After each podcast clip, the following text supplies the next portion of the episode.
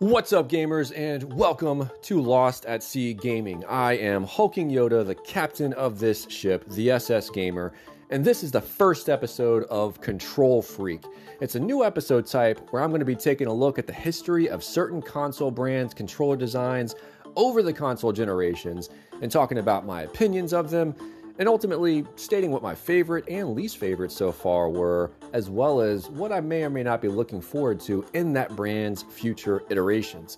So, for those of you that may not know, I am a controller freak, having had quite the obsession over the years on all the consoles that I've ever owned. Just with this incessant drive to consistently refresh my controller. I, it's just something about it, guys. I love when they have new designs come out, new colors, I don't know what it is, themed after certain games. Something about new controllers really gets me going. And now, with the Xbox brand releasing its next consoles right around the corner in November on the 10th, and the fact that typically Xbox tends to be my preferred controller style design wise, I figured what better way to kick off Control Freak than with the evolution of the Xbox controller.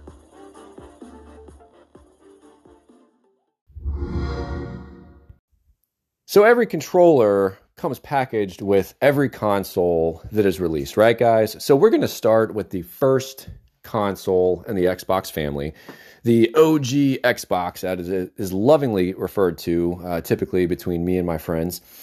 The original Gangsta Xbox, November 15th, 2001, it launches. And with it, a controller that will go on to live in infamy as the Duke. Now, for those of you that may not know or may have somehow never heard of this, uh, the Duke gets its name from the fact that it is this uh, comparatively giant sized controller uh, that came with the Xbox. Now, granted, in its own right, proportionately, the Xbox itself was pretty big. Uh, it was it was pretty big. So you know, you got this big controller to go with the big box. I get it, but at the same time, to be honest with you guys, there's a story here that many of you may not know. I didn't know as to why the Duke was actually, in fact, as big as it was. It wasn't necessarily Microsoft sitting there saying, ha ha ha, let's, you know, let Eastern gamers uh, have trouble holding our controller. No, because that was a part of the redesign that will come in the future that we'll talk about. So let's just kind of start at the beginning here, and we'll start with a man who goes by the name of Seamus Blackley. And if you don't know who Seamus Blackley is, basically, we're going to refer to him as the father of the Xbox. He is the Xbox's daddy.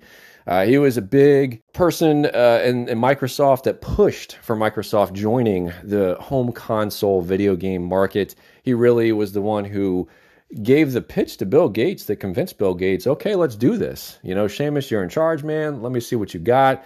Uh, but if we're going to do this, we're going to go big. We're going to do it the Microsoft way uh, and we're going to actually go to win this thing and not settle for third behind Nintendo and Sony. So Seamus Blackley, uh, huge, passionate gamer uh, as far as wanting to make sure that this is a winning console, right?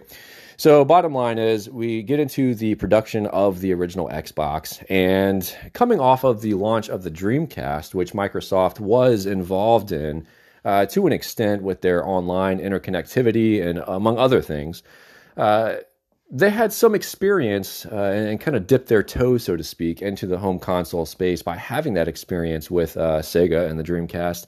And coming off of that, Seamus, he really loved the VMU. And for those of you that may not know, the VMU was a very teeny tiny Game Boy esque looking memory unit device that also added to the immersion of your gameplay on the Dreamcast. But this episode, we're all about the Xbox and its evolution. So Coming from that experience, Seamus loved the Dreamcast controller design. He wanted something similar to that and was really kind of wanting to be the spiritual successor to the Dreamcast, uh, not just in control design, but also in his system.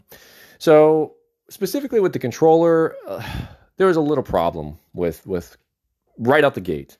And the problem was typically with controller designs, you design the body and the style of the controller before you design the motherboard, uh, essentially the inner workings of the controller. Well, for the Xbox, uh, the original Xbox, this was uh, not the case. They designed the motherboard first, which in fact ended up being this giant motherboard. Uh, and therefore, due to time constraints, Microsoft were backed into a corner. And ultimately, the designer of the controller, uh, I feel bad for her. She ultimately was put in a position to where she she had to make do with what she had, uh, which was make a design for a controller around the size of that motherboard. And we ultimately ended up getting the Duke. So, what I'm going to do here is kind of just go through the different designs and different button placements and styles of the different controllers over the years. Uh, obviously, here starting with the Duke. So, the Duke, it was obviously you know sizable, but it was black. Came with the black console, and in the center of it, you had a nice little globe that had the Xbox logo, the X with the green bursting through, as well as the written out name of Xbox.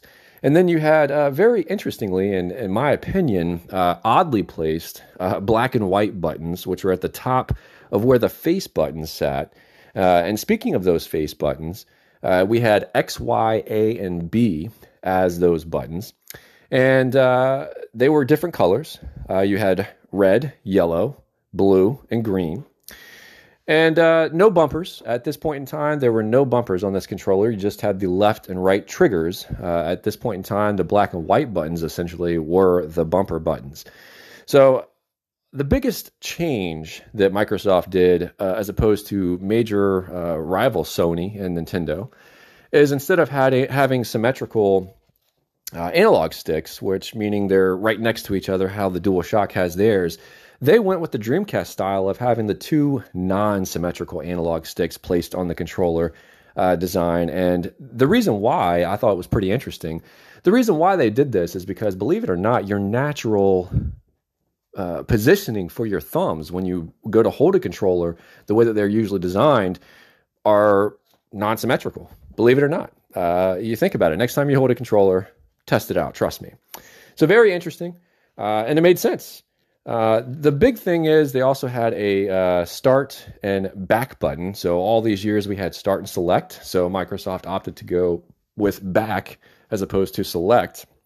But to be honest with you guys, uh, the D-pad was also uh, the start of what would be a long road ahead for Microsoft in trying to improve and update and reiterate and uh, try to make a, a very solid, worthy D-pad uh, over the course of its lifetime. Um, uh, something that they're still improving upon to this day.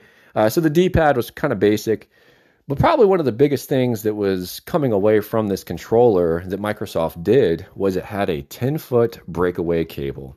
And I'm sure a lot of you younger gamers may be saying, "Huh? What do you mean, a cable?" Believe it or not, there was a time where there were no wireless controllers, where all controllers for every console were wired and tethered to the console themselves. And I don't know how many times it happened to me, and I'm sure many of you who had wired controllers, it happened to you more than once where either the dog or a family member is walking through the living room and does not pay attention to the wire of the controller and they trip over it and yank your console out of the wall outlet or yank the controller out of your hand and the controller breaks or the console gets broken or some kind of craziness ensues and everybody hates each other for five days bottom line is Microsoft knew uh, that this was an issue. And the reason why is because the cords, the controller cables, were always so short.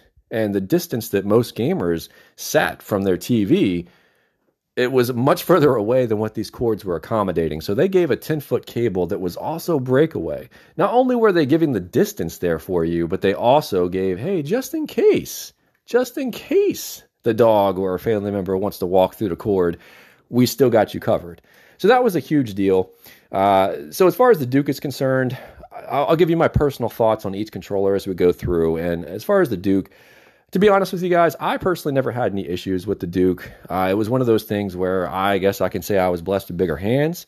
So I was never one of those people that had much of an issue controlling uh, my games uh, with the Duke. Um, and also, the cool thing about the Duke is the fact that over the years, it's kind of become this nostalgic, uh, kind of cool piece of tech. And it was actually uh, nostalgic enough and big enough of a deal that it was officially uh, okayed by Microsoft and reissued. The Duke was, or the design of the Duke for the Xbox One. And you can actually buy them now on Amazon. The last time I checked, they were $59.48. They have them in multiple colors. uh, black, red, even classic green. And I'm not going to lie to you guys, my favorite color is green. I saw that green Duke, and just for old time's sake, I was like, man, I kind of want to get that. But new consoles around the corner Xbox Series X, PlayStation 5. Uh, can't really justify dropping 60 bucks on a controller for a system that I'm going to be upgrading to. Although all the controllers on the Xbox systems are backwards compatible, so I could still use it on the Series X. But I digress. So, if you still want to experience holding a Duke, playing with a Duke, there is that option for you on Amazon. But we are not done from a controller standpoint on the original Xbox generation. No, the console that only lasted four years in the market had two major controller types. The Duke obviously launched with the system, and very quickly, after a bunch of negative feedback from Eastern gamers who typically have smaller hands than us Western gamers over here in the States, Microsoft said, "Look, we got to do something about this. We got to listen to feedback. We we have to to make something that's going to be form fitting and comfortable for everybody." So ultimately, they created the controller S, and the controller S essentially it was a smaller redesign of the Duke, and what it did is ultimately it had the black and white buttons moved from the top of the face buttons to underneath the face buttons had a slightly better D-pad. Uh, the logo in the center with Xbox and the green X, it was a little bit smaller in the center of the controller. Uh, the bottom line is, guys, it was a huge success. Uh, it was so huge, in fact, they released it over here in the US. Everybody loved it. Uh, and my personal thoughts on the controller S are this uh, it was amazing. Uh, at the point in time that it released, it was and became the greatest controller in gaming, in my opinion. Now, it was not just I that shared that opinion. I worked at GameStop at the time, guys, and me and my entire management team, including Mr. C from Gaming with Mr. C, has his own YouTube show over on uh, YouTube. Go check it out. Uh, we all uh, became very devout followers of the Controller S, and we used to be devout followers of the DualShock 2 at the time. Uh, but the controller S was just absolutely an amazing piece of tech. Uh, it felt kind of weighty in your hand, and you just it, it, just felt good when you were controlling Halo or controlling Project Gotham Racing or any of those classic original Xbox games. Voodoo Vince, uh, love that game by the way. Just random call out there for that. Uh, random tidbit of uh, cool Easter egg info here. Uh, the controller S. What do most of you think that that S and that title stands for? Small, right? So did I all this time, I assumed it stood for small. Well, it actually does not. Uh, interesting fact there was an inside joke between the designers of the controller S and Seamus Blackley. They were basically poking fun at Seamus because he absolutely hated the Duke. He hated the design of it, absolutely abhorred it. And so, just to kind of poke fun at him and mess with him, and because you can kind of easily get away with it, that everybody's going to assume it stands for small, uh, by calling it controller S. The S, in fact, stands for Seamus. Uh, so pretty interesting there. I thought it was a pretty cool story. But uh, one thing I will also do on each controller for each console is I will just kind of go down and run down the different ones that I owned over the course of that generation. So for the original Xbox, I obviously owned the original black Duke. Uh, I own the original black controller S, as well as a really cool scorpion themed controller S that I just absolutely loved, guys. It was this goldish uh, color that was the dominant color of the controller, and it had a nice, just really sexy design uh, with Scorpion shooting his spear out. Uh, I just absolutely love that controller. I actually ended my Xbox four year generation uh, with that controller as my primary controller. And I also had a green uh, controller S that ended up coming with the green Halo themed Xbox that they had uh, released. I ended up trading in my original black Xbox towards the green limited edition Halo themed green Xbox when it released. Uh, so those are the different controllers I owned over the course of the four year history of the Xbox. So next, we're going to go back to 2005, dial the clock back, and see what Microsoft comes out with on their next console as far as controller design on the Xbox 360. Xbox 360, guys. So here we are. Like I said, we flash forward four years, and we're going to be on the night of November 22nd, 2005. The Xbox 360 launches. And guess what? Obviously, you get a controller. Well, the biggest thing right out the box is the fact that it's wireless. Uh, that was a huge deal at the time. As I said, coming from the previous generation, everything, the entirety of the existence of video games, essentially, for the most part, had been wired. That was the standard. Well, over the course of, the, of time, obviously technology improves, standards and expectations change, and we go into the 360 in 2005. We come out the box wireless. So that was uh, the the first huge uh, noticeable thing about it. Um, from a design standpoint, essentially it was basically taking what was great about the controller S and just updating and improving on that. Uh, the the controller itself was a little bit curvier uh, where it sits in your hands. Uh, they completely removed the black and white buttons, and at this point is when we add the bumpers, the LB and RB bumpers. And uh, obviously, as I said, they did improve on minimally the D pad. Uh, still not perfect. Got quite a few years to go on that one. Um, we also had minor grips that get added to the analog sticks on the inside. The inner dipped circle part of the analog sticks, the top part where your thumbs kind of rest into, kind of give you that little added grip. Um, and, you know, ultimately, the biggest game changer of this controller, in my opinion, was the addition of the guide button. That's right, that big globe of an X logo in the center of the controller. Now, for those of you that may have only been playing games in the past decade or so, the guide button, the PlayStation button, the home button, whatever you want to call it, it's kind of standard now at this point. I mean, this is 2005 when this launched, and we're now in 2020. So 15 years now, which is insane to think that it's been that long. But for 15 years, it's been standard to have that button. Well, before that, there was none. So at the time that this button was introduced, it was a huge deal guys, the biggest thing I remember talking about to Mr. C and Logan Phoenix of uh, the Graveyard Gamer as well, his podcast, check it out on Anchor. The biggest thing I remember us talking about, which may sound crazy nowadays, is the fact that we, yo, we don't even have to get up off the couch to turn the to turn the console off or on. We can just hold the guide button and it turns on from the couch. As lazy as that sounds, it was just something cool at the time. It was never done before. And in addition to just being able to turn a system on and off, one thing that I thought was really cool about it, from not just an uh, implementation point, but also from an aesthetic point of view, around the globe and around the guide button, there were four different segmented lights, essentially, and each one was designated as one, two, three, or four, ultimately indicating player one, player two, three, and four. Now, you got to think back in 2005 when this released, couch co op was still a pretty big thing. So everything wasn't online only. People still played couch co op. And I get it, there's still a hardcore group nowadays that still loves couch co op, prefers couch co op. But back then, it was still kind of the standard. And that was a big deal. That was actually really cool to be able to look at your controller and it would tell you, hey, boom, you're, li- you're lit up on number two, number three, so on and so forth. So that was just kind of cool visually, uh, as well as just from an implementation standpoint. I really appreciated that. But then you think about from the interactivity from a player standpoint and what the guide button does for you within the context of the UI, the user interface.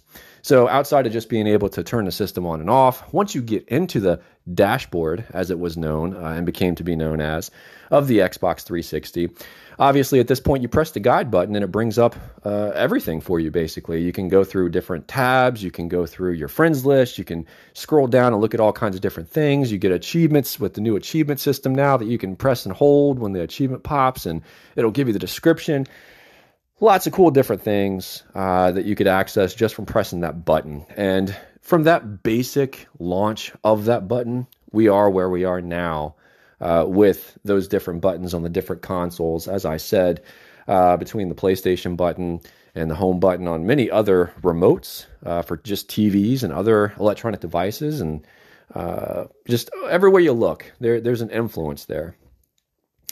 So, I personally, the other big thing, talking about the fact that it was wireless out of the box, uh, it gave you two different options really to choose from. You could either A, actually, three options you could stay plugged up uh, to charge your rechargeable battery pack uh, to the console, which, well, at that point, what's the point of having a wireless controller if you're going to play while you're staying still plugged in and tethered to the console? Or you could buy AA batteries all day, every day, every time you ran out of battery life uh, if you had excessive use or if you gamed a lot. Uh, it's a lot of AA batteries to go through. or you had the option to uh, purchase different uh, rechargeable battery packs that came with rechargeable stands uh, that you could then place the cons or the controllers into, and they would charge them there. Personally, that was my preference. I preferred to buy the rechargeable battery packs and the stands um, as opposed to having to, uh, in the moments of, of a gameplay session, switch out AA batteries or have to hook up to a wire and tether myself. Uh, I know that uh, everybody has their different preference. Uh, Mr. C, again, I know his preference are AA batteries. I know uh, Logan Phoenix, his preference is the way the PlayStation does it with a built in, uh, non removable rechargeable battery pack. So everybody has their personal opinions. Uh, and that's fine. But for me personally, I was and am a fan of the rechargeable battery packs with the stands that you can kind of interchange, so I can have one charging while the other is being used. Now, ultimately, my personal thoughts on the Xbox 360 controller when looking back at it, uh, the absolute, again, uh, greatest controller to game with at that time. You take the controller S, you improve on that. If the controller S was my preferred gaming controller at the time, and you improve on that, obviously the consistency is there. It's going to stay. Yo, this is the greatest way to play is with the 360 controller. Just the way that it felt in your hand, the way that the guide button implemented all these different options to you.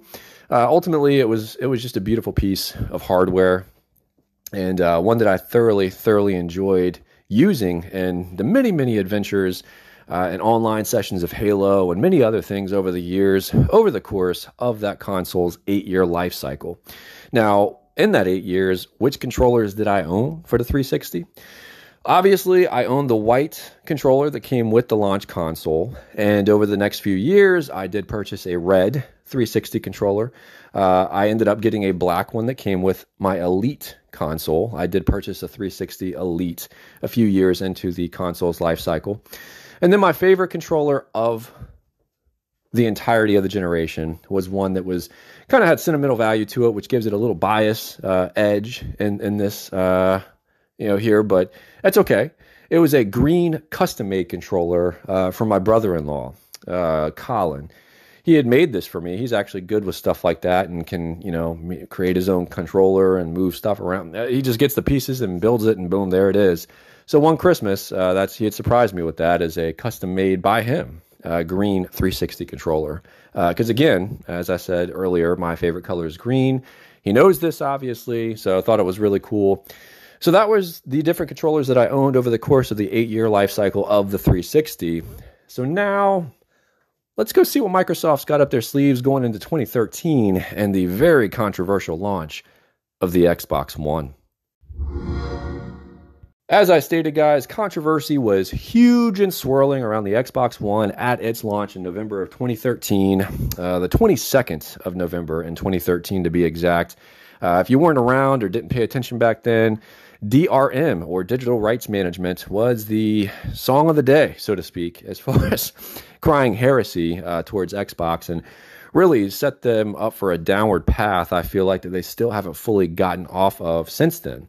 But uh, we're here to talk about controllers uh, specifically.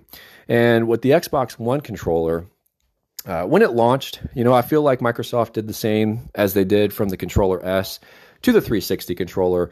And they just took that 360 controller and said, okay, everybody loves this. How can we update it, modify it, refine it even more? And that's what they did. Uh, obviously, it's wireless out the box, no questions asked at this point. Now, they did take away some of the curviness of the 360 controller for aesthetic reasons. Now, it still did have some curves to it, but for form fitting reasons, they, they tried to downsize that curvature. Uh, they did add a border in the form of what is a I would consider it's kind of hard to explain verbally, but there's kind of a line that separates the guide button, uh, which is resting on its own kind of depressed level of the controller plastic. Uh, they did eliminate the player number indicators on the guide button. And the reason why I will say they did this, in my opinion, is because by 2013, eight years later after the launch of the 360, couch co-op had already kind of moved on. And at this point like i said it was it was nowhere near uh, as standard as it was back in 2005 at this point most people had access to broadband internet connection and were mostly playing online. So at that point there was no reason to put money into designing a controller and building a controller with those extra lights and functionalities if there wasn't a demand for it. Uh, they ultimately replaced the start and back buttons. Now, the buttons are still there, but the names and the logos on the buttons are, are different at this point. So, with the Xbox One, is where Microsoft started using the view and menu buttons. Uh, the one button being kind of the hamburger that you're used to seeing is what I call it the three lines on the computer, and the other being kind of a two windows, one inside of another. Uh, for their start and select, uh, personally, is where I wish they would just. Why can't we just all be start and select? That's classic gaming. But anyways, uh, now they have also more visually defined face buttons in their X, Y, A, and B buttons by having the letters themselves be the colors that they were. Uh, meaning, so used to the A button was green and it was kind of like a, a silhouette of the letter A for the last couple of controllers. Well, in this one, it's now the letter itself is A uh, on, on kind of a black background. B is red, so far and so forth. Uh, instead, instead of having those you know shadowy uh, letters there. I guess they figured they would go with a more pronounced, uh, dominant um, looking letter to call out what the uh, face buttons were. Uh, again, you got your analog sticks that are still uh, on console number three, non-symmetrical, and they did get uh, some upgraded grips within the analog sticks themselves, like the little dips where your thumbs go into. Uh, the triggers and the bumpers uh, became a lot tighter and they were more responsive, and you got more feedback off the triggers. And the D pad was Microsoft's best yet. It's their best attempt so far in the console race at this point. And uh, ultimately, it launched with a very, very great, in my opinion, controller. And uh, I don't really think that, you know, it could get any better. And then guess what? They go and have an updated version released pretty quickly uh, within the launch of the console. And this new design it included the three and a half millimeter headphone jack. Uh, you had raised grips in the back of the controller, which, believe it or not, they actually do uh, actually.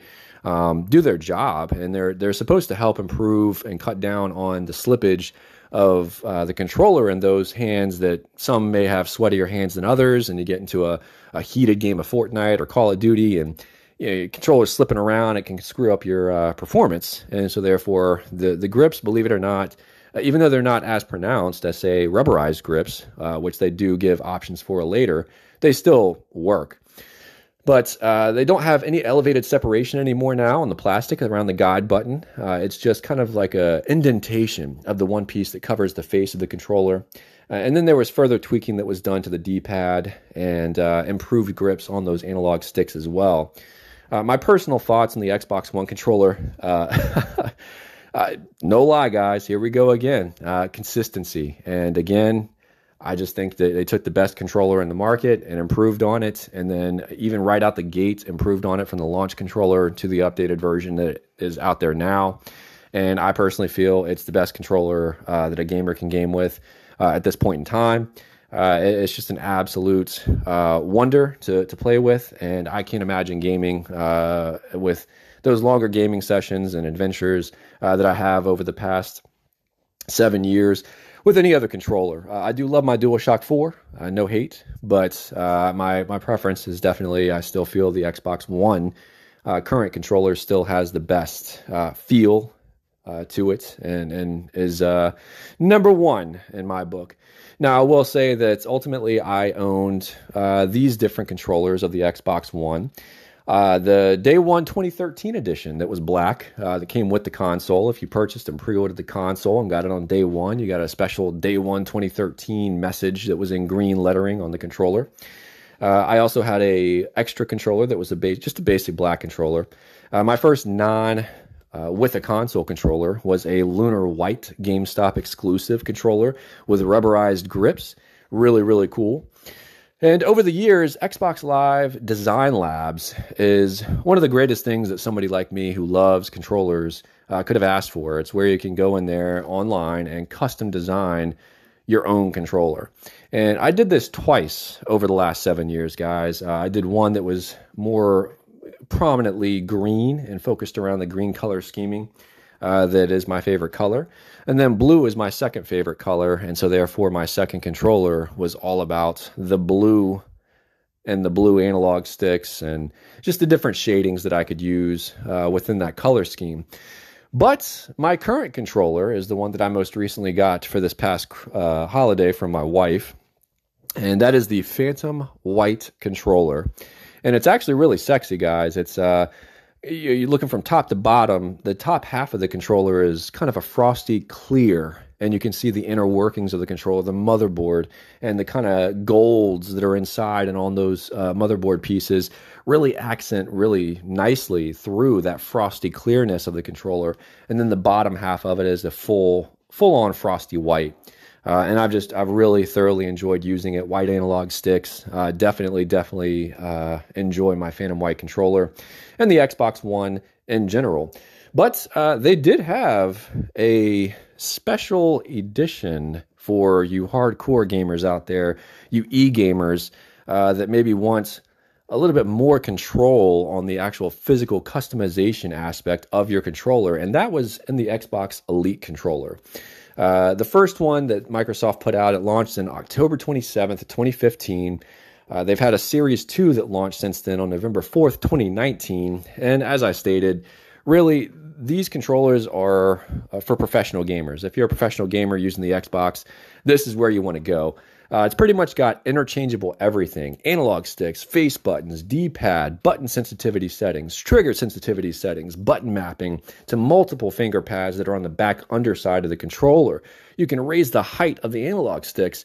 And also, it comes in a pretty nifty case, too, uh, in my opinion. Um, but ultimately, it's it's really if you're willing to pay for it. Now, most Xbox One controllers they can run you anywhere from forty to eighty bucks. But the Elite controller, that's going to set you back for a buck 80, $180 for the newer Series 2, which the Series 2 will differentiate itself from the original with those adjustable tension thumbsticks, the adjustable size paddles, the rubberized grips around the whole back of the controller, and it actually has a built in rechargeable battery with up to 40 hours of use at full charge. So, I mean, guys, my personal thoughts uh, on the Elite controller. I personally have never owned one, Series 1 or 2. Uh, I just, I could never justify purchasing one. And to be honest, when they both came out, I had just gotten my own uh, new controllers, to be honest. Uh, 2015 was right around the time when I got that Lunar White GameStop exclusive. And then this past November, uh, I had just recently, or I was, I had asked for and gotten uh, a month later the Phantom White controller. So I, I wasn't going to I wasn't about to drop almost two hundred dollars on a controller. Uh, also at the same point, so if this is something that you guys are passionate about and uh, something that you think is right for you, then by all means, this is all for you. Uh, but for me, just wasn't it something for me. Um, but that is pretty much where we are in the current uh, available generations of Xbox controllers right now. But what does the future look like with the Xbox Series X and Xbox Series S? As far as from a controller standpoint. So both the Series X and the Series S are going to be launching on November 10th. And they both have the same exact controller as one another. Uh, and honestly, guys, I'll put I'll put it out there. I'll be honest with you. Always be honest with you. To me, the controllers they look just like the Xbox One controller with just a few alterations. Uh, and, and that to me is a little disappointing, and I'll get to that in a second. So, what do I mean? All right, so instead of having that depressional line going under the guide button, as we had mentioned earlier in the redesign for the Xbox One controllers, uh, there is no line, there is no separation. It's just a flat plastic face top uh, with the guide button right there, slapped in the middle of the top of it, the top center. Uh, now, one thing that they did add, which was a huge necessary addition, I think, and one thing that Sony beat them to uh, with the PS4 is they did add a share button, uh, which is now underneath um, the uh, center of the view and menu buttons and guide button. Uh, so I think that is, is crucial in today's day and age, where especially you know gamers like myself and I know Mr. C and Logan Phoenix, we love taking screenshots uh, all the time, constantly taking screenshots, game clips kind of necessary to have a dedicated guide uh, or screenshot or, or share button as opposed to right now. Uh, I mean, I know that you can custom map it to certain buttons on your Xbox controller, but just to have that standard button there is, is really nice. Um, and ultimately, uh, the other biggest addition that I think was a huge plus that they've done is they've listened to the feedback and how amazing the D pad is on the Elite controllers. And they've essentially given us the Elite uh, its D-pad, which is a huge plus. So back in November of 2001, it's taken 19 years to get here, but we will finally have a Xbox controller at launch that has an amazing uh, D-pad. So that is definitely a huge plus. Uh, I ultimately, as I said, I'm disappointed with it. Uh, until I get my hands on it, maybe I'll like the way that it feels. I, I don't know, but uh, I just I really hate the fact that it doesn't look like much has changed from one generation to another. Now, again, you don't fix what ain't broke, but at the same time, they didn't do that, in my opinion, from the controller S to the 360, from 360 to the One. So, but they still aesthetically, the design of the controller is different. So I don't understand why they couldn't still aesthetically change the design and shape of the controller potentially while still adding these additions to it.